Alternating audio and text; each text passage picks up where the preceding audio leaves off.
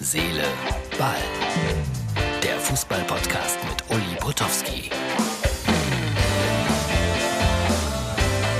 So, Herz, Seele, Ball, Freunde, das ist die Ausgabe also für Dienstag. Im Hintergrund sehen wir es noch.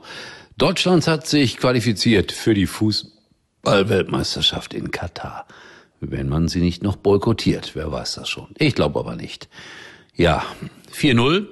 Ich habe es noch so ein bisschen provokativ geschrieben hier in meinem Text. Ist Mazedonien ein Angstgegner für Deutschland? Zur Halbzeit noch null zu null. Äh, war ein schönes Stück Arbeit und dann aber in der zweiten Halbzeit alles souverän. Und ich habe mal nachgeguckt. Mazedonien hat äh, zwei Millionen Einwohner. Ein paar mehr. Da kann man aber auch einen Sieg erwarten. Ne? achtzig Millionen gegen zwei Millionen. Oder hinken solche Vergleiche eigentlich immer? Bin mir nicht so ganz sicher. Es gab äh, vor dem Spiel ein paar Diskussionen, ja, auch wegen Herrn Werner, den wir im Hintergrund sehen, der heute zwei Tore geschossen hat. Und da war ja immer die Frage, brauchen wir nicht einen richtigen Knipser in der Mitte? Und äh, viele haben den Namen Terodde dann äh, immer häufiger ins Spiel gebracht. Lothar Matthäus hat dann auch gesagt, ja, äh, vielleicht braucht man ihn, so einen Torjäger. Und ich habe dazu eine ganz spezielle Meinung. Natürlich würde Simon Terodde auch gegen Nordmazedonien oder gegen Liechtenstein und was weiß ich gegen wen treffen, da bin ich überzeugt von. Aber was ist gegen Spanien, gegen Italien, gegen England? Da glaube ich dann nicht daran. Also insofern ist diese Diskussion schwer zu führen. Und was hilft das, wenn wir ihn dabei haben in solchen Begegnungen und wenn er da auch Tore schießt? Und letztendlich dann bei den ganz großen Mannschaften, wenn wir nicht diesen Druck ausüben können, wenn wir nicht so viele Chancen haben, dann glaube ich äh, nicht daran, dass äh, das eine gute Idee ist. Und dass er auch schon dreiunddreißig Jahre alt ist, will ich auch nicht verschweigen. Wobei ich mich natürlich immer freuen würde, wenn ein Schalker den Sprung in die Nationalmannschaft mal wieder schaffen würde. Und ich sage das ja auch ganz gerne. Die meisten Nationalspieler kommen aus Gelsenkirchen, gebürtige. Aber das hat ja jetzt nichts mit Terodde zu tun. Der ist ja nicht in Gelsenkirchen geboren. Ja, Lothar. Ich habe immer Angst, dass ich mein Auto verpfänden muss, wenn ich ihn sehe. Und Laura. Laura war mein Schützling. Da hat sie ihre erste Fernsehsendung gemacht in London. Und hier blieb glatt die Stimme weg in der ersten Show. Sowas kann passieren. Überhaupt Erinnerungen. Äh, kleine Werbung heute mal für einen anderen Podcast, für den Kempen-Podcast. Ich glaube, der erscheint am kommenden Montag neu.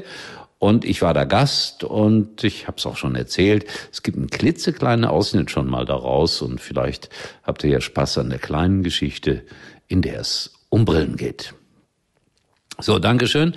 Das haben wir auch geklärt und da hinten laufen Interviews. Ist komisch, ich mache den Job ja auch, muss am nächsten Samstag nach Dortmund gegen Mainz, aber ich höre mir das eigentlich sehr selten an. Oder nur dann, wenn wenn ja was Besonderes passiert ist heute. Das war ja alles äh, Business as usual.